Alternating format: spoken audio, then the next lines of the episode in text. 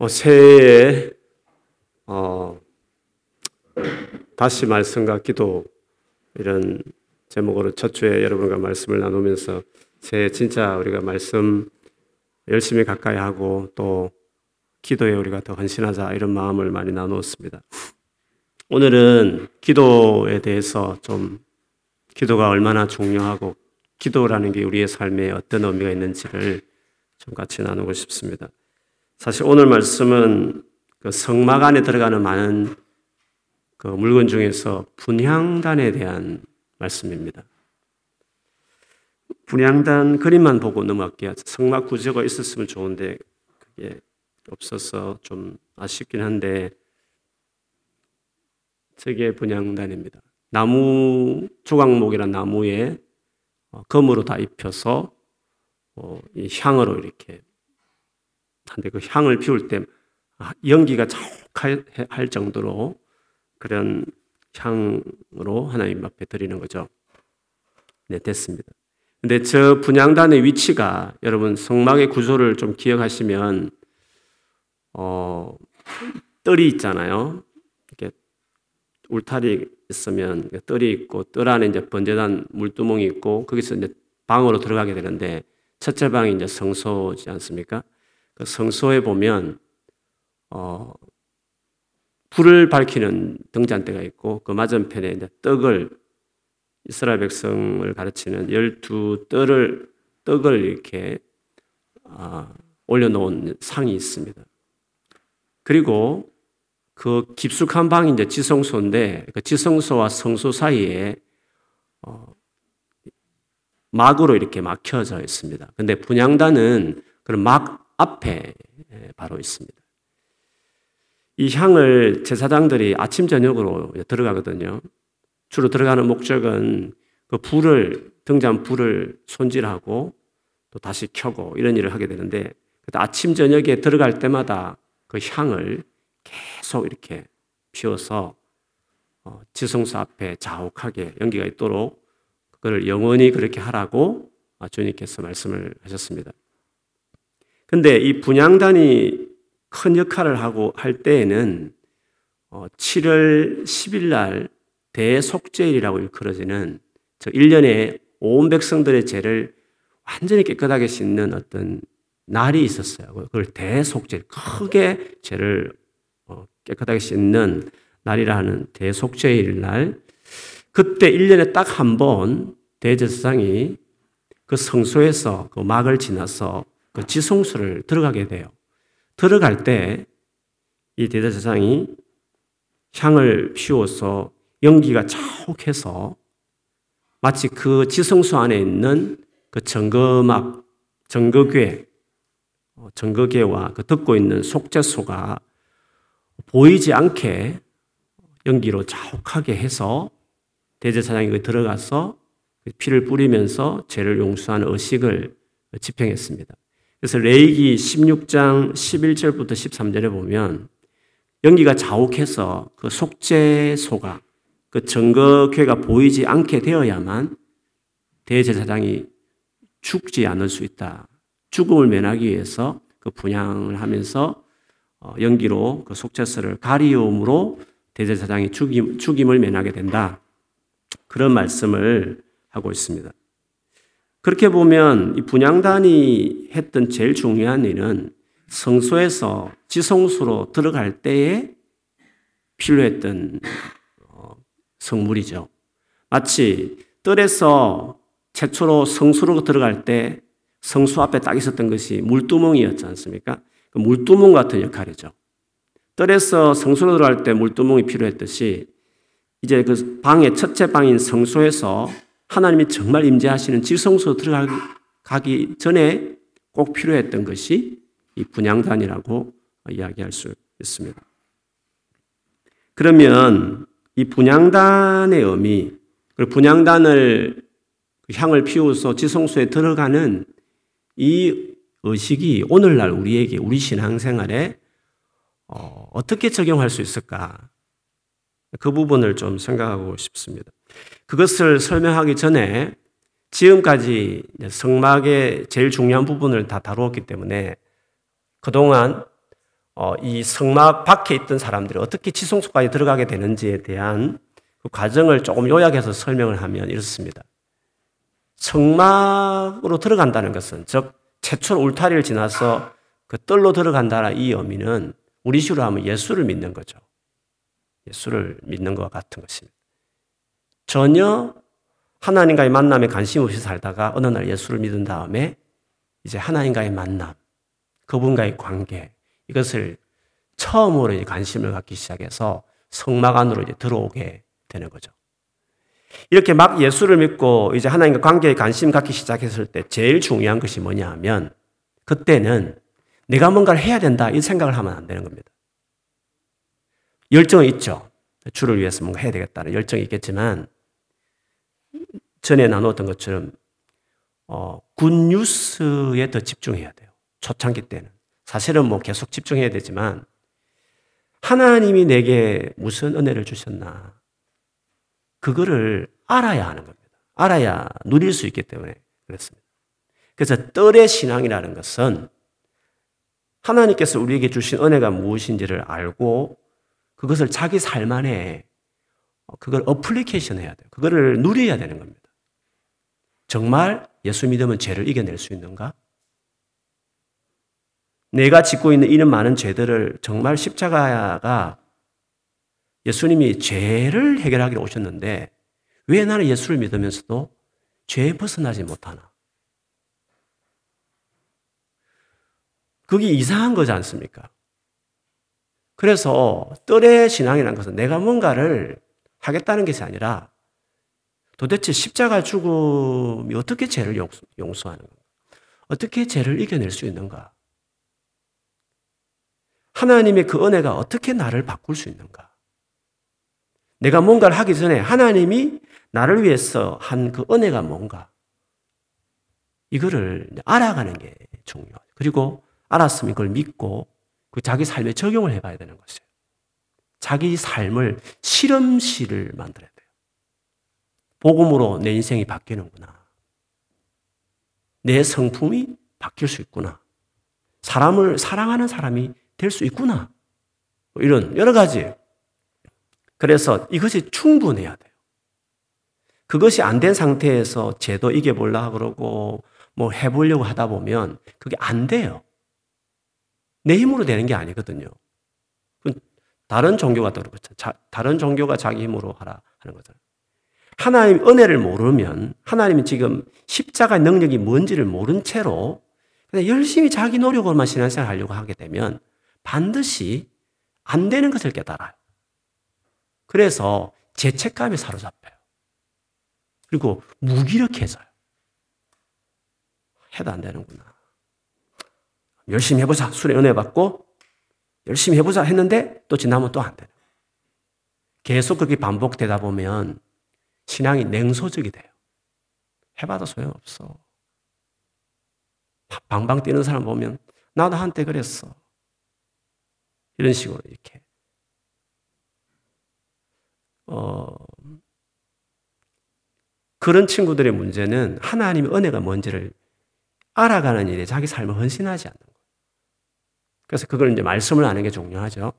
하나님의 은혜가 뭔지를 알아가. 내가 뭔가를 하기 전에 그 하게 해 주시는 그렇게 되도록 조치를 취해 주신 그 예수님의 죽음의 의미가 뭔가?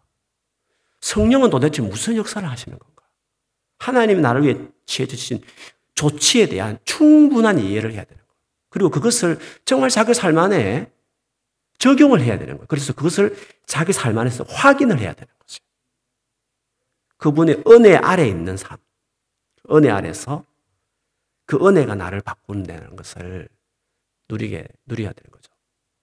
그 핵심은, 그게 핵심은 번제단이에요. 뜰에서 제일 중요한 게 번제단이잖아요. 번제단에서 제사가 드려졌죠. 그 제사는 다 예수님을 이야기해요. 결국 예수님이 누구신가? 예수님이 하신 그 하나하나가 현재 내 삶에 무슨 의미가 있는가? 지금 내가 짓고 있는 이 죄는 어떻게 십자가로 해결할 수 있는 것인가? 이렇게 안 박히는 나의 인격은 어떻게 십자가로 해결되는 것인가? 인간관계 이렇게 어려운데 어떻게 예수 믿으면 인간관계 문제를 해결할 수 있는 것인가? 등등. 그 예수 그리스도로 내 삶을 어, 이렇게 회복하고 치유하고 강건하게 하고 이렇게 막 은혜를 받고 누리는 이 삶을 충분하게 누려야 돼. 그렇지 않고 뭐 내가 제, 내가 바르게 살아야 된다. 뭐 세상을 위해서 뭐 하나님 나라를 위해서 뭘 살아야 된다. 이런 식으로 나가는 것 자체가 마음은 있겠지만 열정은 아는데 구호에 지나지 않아요. 구호. 그냥 그렇게 살고 싶다는 갈망에 지나지 않아요. 살아낼 수가 없다는 거죠. 충분한 은혜를 누리는 게 중요하다. 만일에 이제 뜰에서의 충분한 삶을 살았다 칩시다. 예수님 누구신지 알고, 아, 그 은혜가 이렇게 놀랐구나. 정말 그 은혜로 내가 이렇게 바뀌어주는구나. 지금 은혜로 바뀌어주는구나. 하나님에 의해서 내가 사람이, 새 사람이 되는구나. 그거를 충분히 누리기 시작하면, 그 다음에 이제 우리가 어떻게 바뀌어지느냐 하면, 그 주님에 대한 간절한 갈망들이 더 깊어지면서 어, 주님께 더 적극적으로 나가는 그 열정이 생기기 시작하는 거죠. 그게 이제 성소로 들어가게 되는 거죠.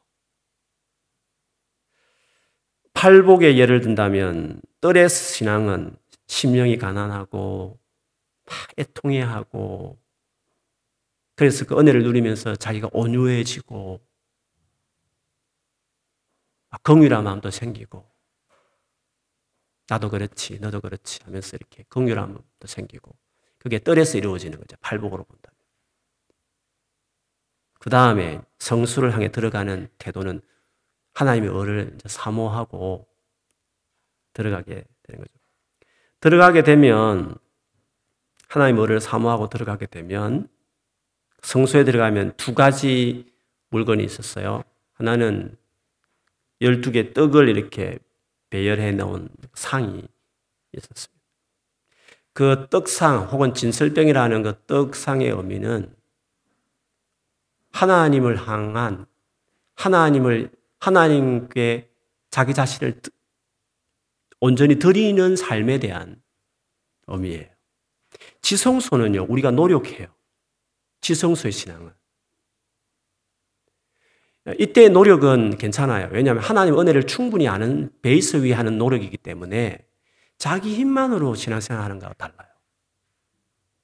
하나님의 은혜로운 조치를 충분히 알기 때문에 또 성령 인도받는 것이 뭔지를 알기 때문에 그분의 의지하면서 믿음 안에서 적극적으로 자기 삶을 하나님께 헌신하는 거거든요.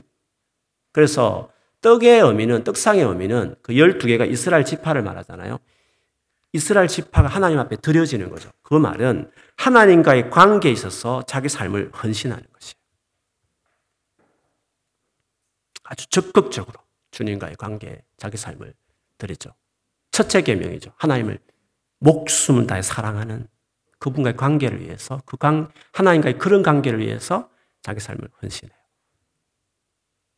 그 맞은편에 있는 등대 빛은 하나님의 백성들이 이 땅에 살아가는 착한 행실을 말해요. 빛을 착한 행실의 정신은 이웃 사랑이에요. 정말 사람을 사랑하는 그렇게 상처 주고 문제 많고 그런 사람인데 성수 안에 들어간 정도의 신앙이 되면 사람을 사랑해내요.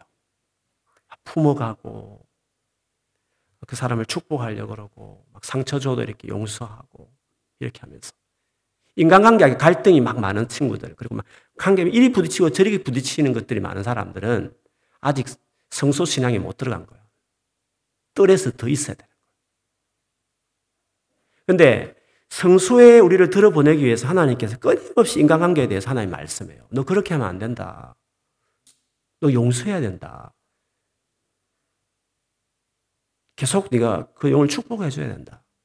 관계 훈련을 계속 이게 성소에서 시키게 되죠.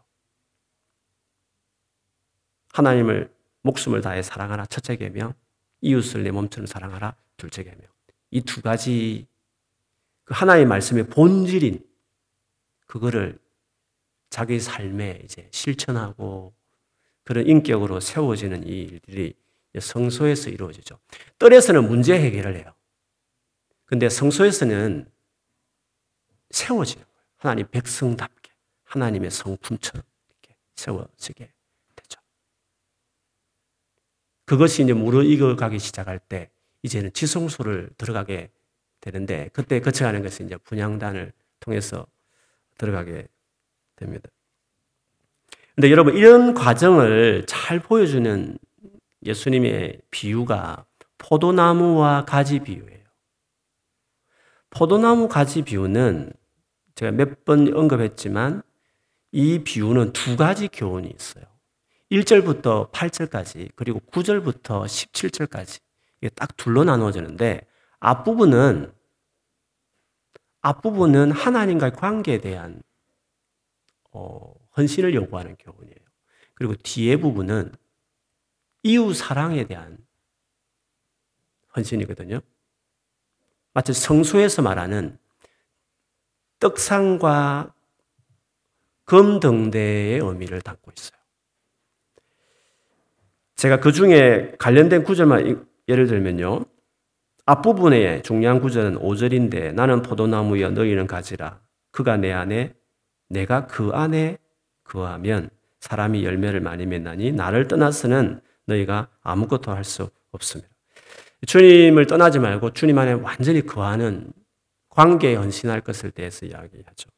뒷부분에서 본다면 10절 12절인데 이렇게 제가 읽어드릴게요.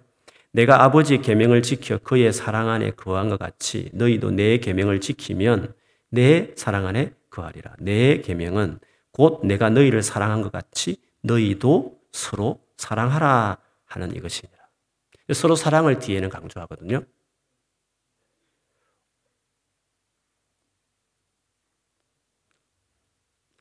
이 두 가지에 다 헌신하게 될 때 나타나는 특징이 있어요. 이 특징은 지성수와 관련되어 있어요. 지성수를 향하는 특징이죠. 그 포도나무 가지에 보면 이 두 가지를 헌신했을 때, 저 앞부분, 그 첫째 부분 끝에 가보면 그 헌신했을 때 나타나는 그 사람의 삶의 특징을 이야기해요. 그리고 뒤에 서로 사랑하라 이것을 헌신했을 때 나타나는 특징을 또 뒤에서 이야기를 해요. 이 두 가지가 공통점이 있어요. 첫 번째는 하나님이 말한다 그렇게 해요. 하나님이 그에게 말씀하는 일이 있을 것이다. 이런 말씀을 하셔요. 첫, 배, 첫 번째 부분만 제가 예를 들면 이렇습니다. 너희가 내 안에 거하고, 그렇죠? 너희가 내 안에 거하고, 그 다음에 내 말이 너희 안에 거하면 주님의 말이 그 안에 거한다. 이런 말씀을 하셨어요. 주님 안에 관계에 헌신하기 시작하면 주께서 우리에게 말씀하기 시작해요. 뒤에 파트, 서로 사랑하라는 파트에서 이와 관련된 구절을 찾으면 이래요. 15절, 16절인데, 이제부터는 너희를 종이라 하지 아니하리니 종은 주인이 하는 것을 알지 못함이라. 너희를 친구라 하였노니 내가 내 아버지께 들은 것을 다 너희에게 알게 하였습니다. 너희가 나를 택한 것이 아니요 내가 너희를 택했다. 종과 다른 친구 정도의 레벨에 들어가면 내가 아버지께 들은 것을 너에게 다 말했다. 이렇게 하듯이 말씀하시는 게. 물 이것은 뭐 육성으로 뭐 하나님 말씀한다는 걸 그런 장면을 말하지 않아요. 그거는 거의 많지 않아요. 그것보다는 이 마음으로 이렇게 하나님께서 뭔가 해주시는 감동이 있는 거죠. 그거는 사람마다 다 달라요. 뭐 꿈으로 하는 사람도 있고, 뭐 환상같이 신비롭게 하는 분도 있지만, 뭐 기도 중에 임하는 사람도 있고, 아니면 그냥 이렇게 말씀 보는 가운데 계속 오는 부딪힘이 있어요. 이거는 다 누릴 수 있어요. 특별하지 않고 이거는 신비롭지만 뭐, 뭐 그렇게 뭐 특별할 다 하나님 백성은 누릴 수 있는 것이에요. 그래서 하나님과 친밀해지기 시작하면 하나님이 자기 속에 있는 것을 우리에게 이제 쭉 이렇게 말씀하는 거죠. 그냥 마음이 쭉 드는 거죠, 이렇게. 물론 그것도 분별은 필요합니다만 어쨌든 분명히 그렇게 하시는 하나님의 하시는 말씀이 있어요. 그게 첫 번째예요. 성소에 들어간 사람은 저 이 두 관계 헌신하면 하나님을 계속 사랑하고 그분 관계 헌신하고 자기를 하나님께 드리려고 그러고 그 다음에 정말 힘든 사람이지만 가족 간에 사랑하려고 그러고 교회 안에 서로 사랑하려고 그러고 어쨌든 내게 붙여진 영혼들을 정말 사랑하려고 이렇게 그 마음 주셔서 계속 힘들지만 기도하면서 이렇게 마음을 추스려서 계속 그 영혼을 그래도 돌보고 사랑하려고 노력하기 시작할 때 하나님 말씀하심이 자기에게 계속 오는 거죠. 그래서 이제 하나님과 이 교제가 뭐 된다는 느낌이 드는 거죠. 그게 첫 번째 성소에서 지성소로 가기 가는 과정에서 누릴 수 있는 첫 번째 특, 삶의 특징이에요. 그 축복이죠. 두 번째 특징이 뭔가? 그거는 기도가 달라져요. 아주 놀라운 기도 생활을 할 수 있어요. 그래서 이 포도나무 가지 비유에서 보면 말씀을 듣는다. 그리고 기도가 놀랍게 하나님이 응답해 주신다. 이 두 가지가 특징이 있는데 그것을 제가 종합해서 다시 읽어드리면 이래요. 너희가 내 안에 거하고 내 말이 너희 안에 거하면 무엇이든지 원하는 대로 구하라. 그리하면 이루리라. 뒤에 부분 서로 사랑하라는 말씀 한 다음에 너희가 너희 열매가 항상 있게 하여 내 이름으로 아버지께 무엇을 구하든지 다 받게 하려 함이라. 무엇을 구하든지 다 받는 은혜를 누린다는 거죠. 놀랍지 않습니까?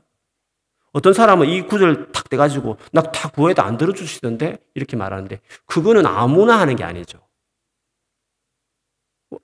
이 정도 된다는 것은 그 과정이 있는 것이에요. 주님과의 관계에 헌신되어 있고 진짜 그리고 이웃을 정말 사랑하는 사람으로 자기 삶을 드려진 자들은 무엇을 구하든지 응답되는 그 기도가 이제 아, 다른 거죠. 그래서 성소에서 지성소 넘어갈 때 그 분양단은 그 분양단의 의미는 기도를 말해요. 물론 앞에도 다 기도가 있지만 이 분양단의 기도는 무엇을 구하든지 응답된다는 의미의 말을 할 만한 하나님과 완전히 일치됐기 때문에 그가 구하는 모든 기도는 다 하나님 뜻의 기도예요. 그렇기 때문에 다 응답되는 것이에요. 하나님의 마음을 들은 거죠. 하나님의 말씀하심을 들은 거잖아요. 하나님 이걸 원한다는 마음이 자기 안에 들어온 거잖아요. 그러니까 그 마음이 자기 마음이니까 그게 간절하니까 구하면 그걸 구하게 되거든요. 하나님 주신 그 마음을 가지고 구한단 말이에요. 그러니까 그건 다 들어 다 듣는 거죠. 다 응답되는 그죠. 뭐 하나님 뜻이냐 아니면 구별할 필요도 없어요. 그냥 자기 안에 드는 마음이 다 주님의 뜻이에요. 그래서 그대로 구하니까 그걸 자기도 원하기 때문에 막 구하는 거예요. 무엇을 구하든지 다 받게 되는 거죠. 분양다는 기도의 의미는 이것을 물론 시편에도 나오지만 요한계시록에 보면 이 향이 기도라는 것을 요한계시록 5장 8절에 보면 그 뭐 인을 떼고 두 번째는 나팔을 불고 세 번째는 대접을 붓고 그러잖아요. 그 하나가 하나 일어날 때마다 전 세계에 뭔가 놀란 하나님의 역사가 나타나거든요. 근데 그 역사가 어떻게 나타나느냐 하면 꼭 그 역사가 있기 전에 향이 나와요.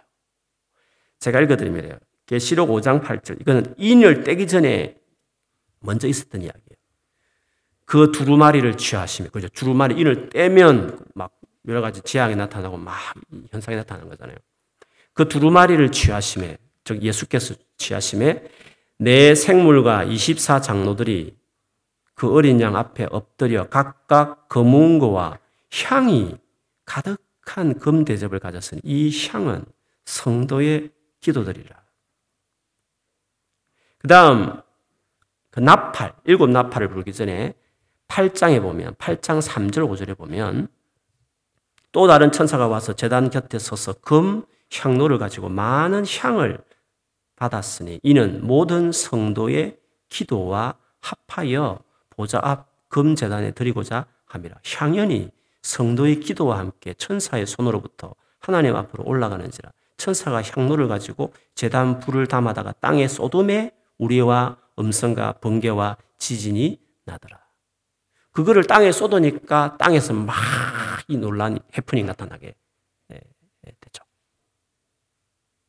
그래서 이 분양단의 기도는 일반적인 그냥 흔히 말하는 기도보다는 그 기도의 질 자체가 하나님이 말씀하신 것을 마음에 가진 사람이 내뱉는 기도기 때문에 그 기도는 하나님 나라를 이루는 하나님 뜻을 이 땅에 성취하는 기도들이 기도들이에요. 그래서 그것을 구했더니 하나님은 당신의 원래 계획이기도 했지만 그 계획을 이제 알게 된 말을 해서 그것을 마음에 품은 사람들이 기도를 같이 드리니까 그 기도와 같이 합쳐져서 땅에 부으니까 그 기도대로 주님이 원래 계획대로 세상에서 이제 일들이 막 펼쳐지기에 시작하게 되는 거죠. 이런 기도를 드리는 사람은 하나님 나라에 헌신된 사람들이에요. 그, 그런 기도를 드린다는 건 그렇게 살고 싶어서 드리는 거니까 그렇게 살아가는 사람들이 하는 거죠. 그렇게 살아가는 거예요, 실제로 살아가는 거. 살아가면서 그렇게 기도하는 것이죠. 뭐 내 뜻, 하나님 뜻 이런 거 구별도 안 돼요. 그냥 그 자기 뜻이 다 하나님 뜻이에요. 하나님 위해 살고 싶은 그것이 자기 뜻이에요. 똑같이 하나님과 마음이 같이 다윗처럼 마음이 같이 돼버린 거죠. 내 마음이 합했다. 마음이 same 똑같은 것이라고 말할 수 있습니다. 그래서 이런 분양단에서 드려지는 기도는 하나님 나라를 이루는 기도일 뿐만 아니라 그런 기도를 드리는 사람은 실제로 그렇게 살아가는 사람들이에요. 팔복을 본다면요. 팔복을 본다면 끝에 세 개를 보면 마음이 청결한 자는 복이 나니 그랬어요. 그렇죠? 그 다음에 합평케 하는 자는 복이 나니 그렇게 했어요. 마음이 청결하다 이 말은 하나님께 헌신된 거예요. 마음이 나뉘지 않아요. 딱 마음이 깨끗하다는 것은 뭐 도덕적으로 깨끗하다 이런 말을 말하는 게 아니라 거기 마음이 깨끗하다는 것은 마음이 나뉘지 않는 거예요. 일편단심으로 하나님을 향해 딱 들어져요, 마음. 하나님을, 하나님, 하나님을 보는 거죠. 마음이 청결한 자는 보기 하나님을 볼 것이요. 하나님과의 관계성을 말하는 단어예요. 그건 떡상이죠. 우리 성소에 말하면 떡상과 같은 거죠. 그 다음에 화평케 하는 자는 복이 나니. 화평케 하는 서로 사랑하라는 것이거든요. 그건 성소에서 말하는 그 검등대와 관련된 말씀이에요. 그 다음에 마지막 복이 뭡니까? 어를 위하여 박해받는 자는 복이 어를 위해서 박해받아요. 이거는 하나님 나라의 그 어를 위해서 그 을을 위해서 살고 그 을을 증거하다 보니까 박해를 받는 거죠. 그래서 예수님께서 그 박해를 이야기하면서 과거의 선지자들이 이렇게 했다면 선지자의 삶으로 연결시켰어요. 그러니까 선지자처럼 살아가는 사람이죠. 선지자들 같이 하나님의 말씀을 증거하고 그 말씀을 위해서 자기 삶을 던지는 사람들을 이야기하는 거예요. 최고 클라이막스죠. 분양단에서 기도 드린 사람들 이렇게 살아가고 그리고 그것을 놓고 기도하는 사람이라고 말할 수 있습니다. 그래서 뜰을 지나서 성소에 가서 관계에 헌신하고 그 다음에 이제 하나님과 하나가 되어서 하나님 나라를 위해 살고 하나님 나라를 위해서 기도하기 시작하는데 그래서 하나님은 그 기도를 듣고 무엇이든지 다 이루어 가시는 거죠. 그런데 여기에서 이 사람들이 성소와 넘어서 지성소까지 들어가는 사람들의 특징이 있는데 지금 말한 것처럼 하나님 나라를 위해서 살아가는 게 하나님 나라와 어를 구하는 게 제일 중요한 목적이 됐죠. 근데 그 사람에게 특징이 있는데 그게 뭐냐면 기도가 그의 삶에 제일 중요한 것으로 들어가 있는 사람이에요. 기도가. 왜냐하면 지성소에 들어갔을 때 현상을 두 가지로 말해서 하나는 하나의 말씀이 들린다는 것과 하나는 무엇을 구하든지 하나님 응답해 주신다는 것이었는데 우리 편에 본다면 기도가 우리가 하는 일이잖아요. 그분이 말씀하시고 응답하는 것은 하나님 편에서 하시는 거잖아요. 우리 편에서 지금 중요하게 생각하는 게 뭐냐 하면 향을 이렇게 올려듯이 결국은 지성소 들어가는 사람들이 제일 중요한 액션이 뭐냐면 기도가 그 삶에 제일 중요한 게 자리 잡고 있는 사람이 되는 거죠. 기도가 그 사람에게 특징이 되어 있는 사람이다. 이렇게 말할 수 있습니다.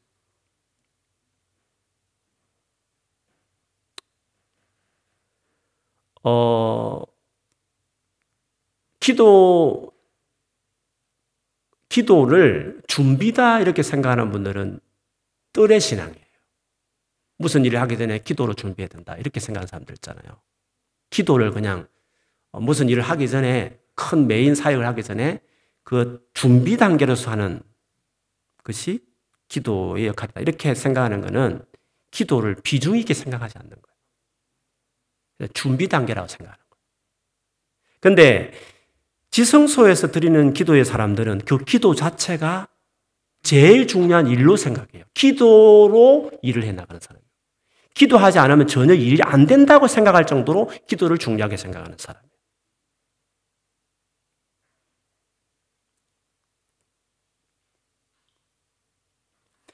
사무엘 같은 사람은 7장에 가보면 그 말하죠. 내가 너희를 위해 기도를 쉬는 죄를 범하지 않겠다. 이런 표현을 쓰거든요. 기도하지 않는 건 죄라고 할 만큼 중요하게 생각해요. 기도를. 왜?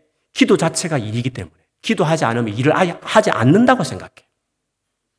그 정도로 기도를 중요하게 생각해요. 기도하지 않고, 하지 않고 하는 일들은 기도하면서 하지 않고 있는 일들은 다 일이 안 되는 거다. 이렇게 생각할 정도로 제대로 일이 안 되는 거다 생각할 정도로 기도가 제일 중요하다. 기도 자체가 일이다. 제일 중요한 일이다. 그렇게 생각을 해요. 초대교회 사도들이 초대교회 때 그 구제 문제 때문에 교회에 뭐 문제가 있었잖아요. 그때 일곱 집사님을 세운 다음에 사도들이 다시 본질로 돌아가야 되겠다. 해서 두 가지를 강조했어요. 두 가지를. 그게 뭔지 아세요? 그게 뭐죠? 다 고개를 끄덕이는 분들이 많네요. 그게 뭐죠? 첫째는 뭐죠?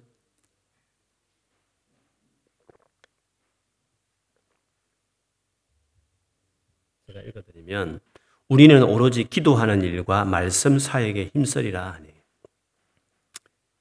기도가 먼저예요, 여러분. 순수가 중요해요. 기도하는 일과 오로지 오로지 we will give our attention to prayer and the ministry of the word.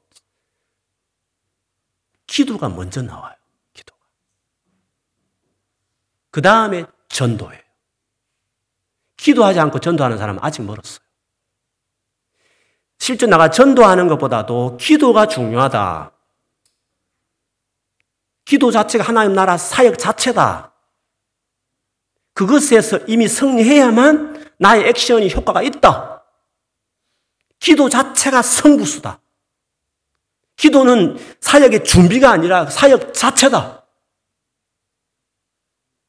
그 정도, 왜? 왜 기도가 중요하고 내가 하는 실전의 액션이 세컨드냐 하면 기도는 하나님이 해야 된다는 간절한 요청이거든요. 그리고 그것이 중요하다고 믿는 사람이 기도를 중요하게 생각하는 거죠. 기도라는 것은 나의 행동보다는 하나님 그분 해달라는 요청이니까 기도가 제일 중요하다가 중요한 것이 된 사람은 하나님이 확실히 중심이 된 것이죠.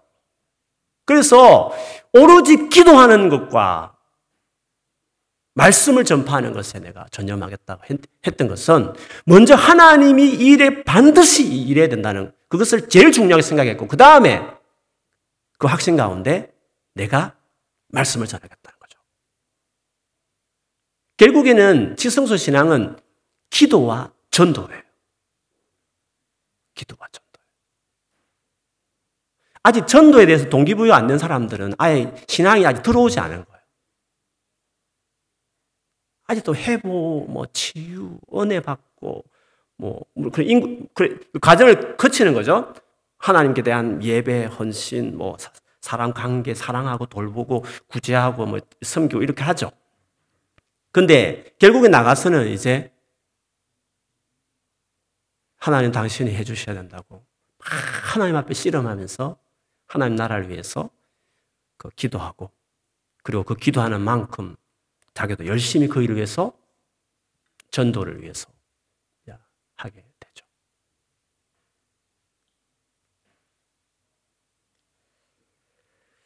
구약의 구약의 애굽에서 나온 이스라엘 백성들이 아말렉과 전쟁이 붙어요. 그 아말렉 족속들이 이스라엘 뒤에 사람들 이렇게 공격을 했거든요. 그때 모세가 한 행동을 여러분 잘 알잖아요. 제일 먼저가 뭐입니까? 여호수아들어 네가 빨리 군대를 모집해서 나가서 빨리 싸워라 그렇게 했어요. 그 모세는 어떻게 했습니까?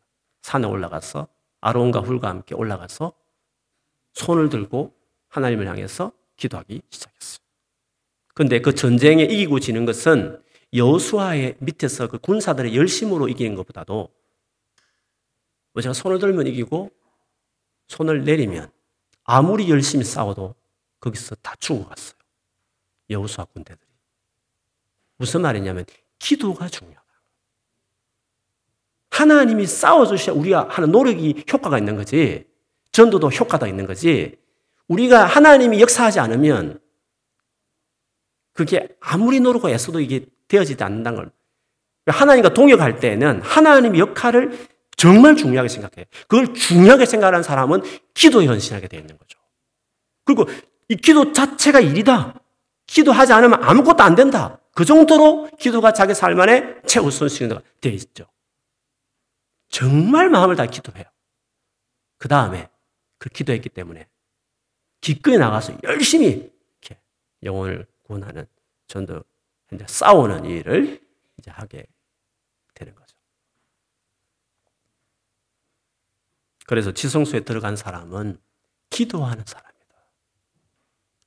그리고 물론 뭐 기도하는 사람 많이 있지만 행동하지 않는 행동하지 않고 기도만 하고 있는 어, 그런 중보 기도자들은 또 다릅니다만 인조해 하면서 뭐 행동하지 않고 그냥 이렇게 하는 그런 그 나약한 기도의 사람들을 말하는 건 아니에요. 기도하지만 자기 생명을 걸고 또 헌신하는 이 두 가지가 갖춰져 있는 사람이라고 말할 수 있습니다. 그래서 지금까지 성막으로 들어와서 지성소까지 가는 신앙에 대한 말씀을 쭉 나눴는데 현재 나의 위치는 어딜까 살피면서 결국 기도가 내 인생에 얼마나 중요한 것이 되어 있나 그거를 돌아보면서 오늘 이 저녁에 여러분 이것이 갈망이 되었으면 좋겠어요. 아, 내가 가야 될 방향이 무엇인지를 보고 내 문제 해결하고 내 도움되는 기도를 하지만 그거는 이제 떨에서 하는 기도죠. 그렇죠? 그리고 관계나 하나님과의 갈망에서 필요한 기도는 성소에서 하는 기도일 수 있지만 지성소 들어가는 기도가 될 때에는 이제는 기도 자체로 일을 해내는 사람이라고 볼 수 있습니다. 저와 여러분이 이런 자리까지 나아가게 될 줄 믿습니다. 올 한 해 정말 이런 기도의 사람이 되기를 열망하고 그리고 실제로 지금 나의 필요를 놓고 기도하지만 계속 기도해 가면서 믿음이 자라가고 성숙해 가면서 결국에는 정말 무엇을 구하든지 다 응답해 주시는 이 놀라운 그런 하나님의 사람들. 그런 열매가 주렁주렁 맺혀 있는 그 진짜 주님의 제자들. 지성소 안에 머물러서 영광을 보면서 주님과 같이 동역하는 사람들. 그런 사람들 다 되기를 주의 이름으로 축원합니다. 아멘.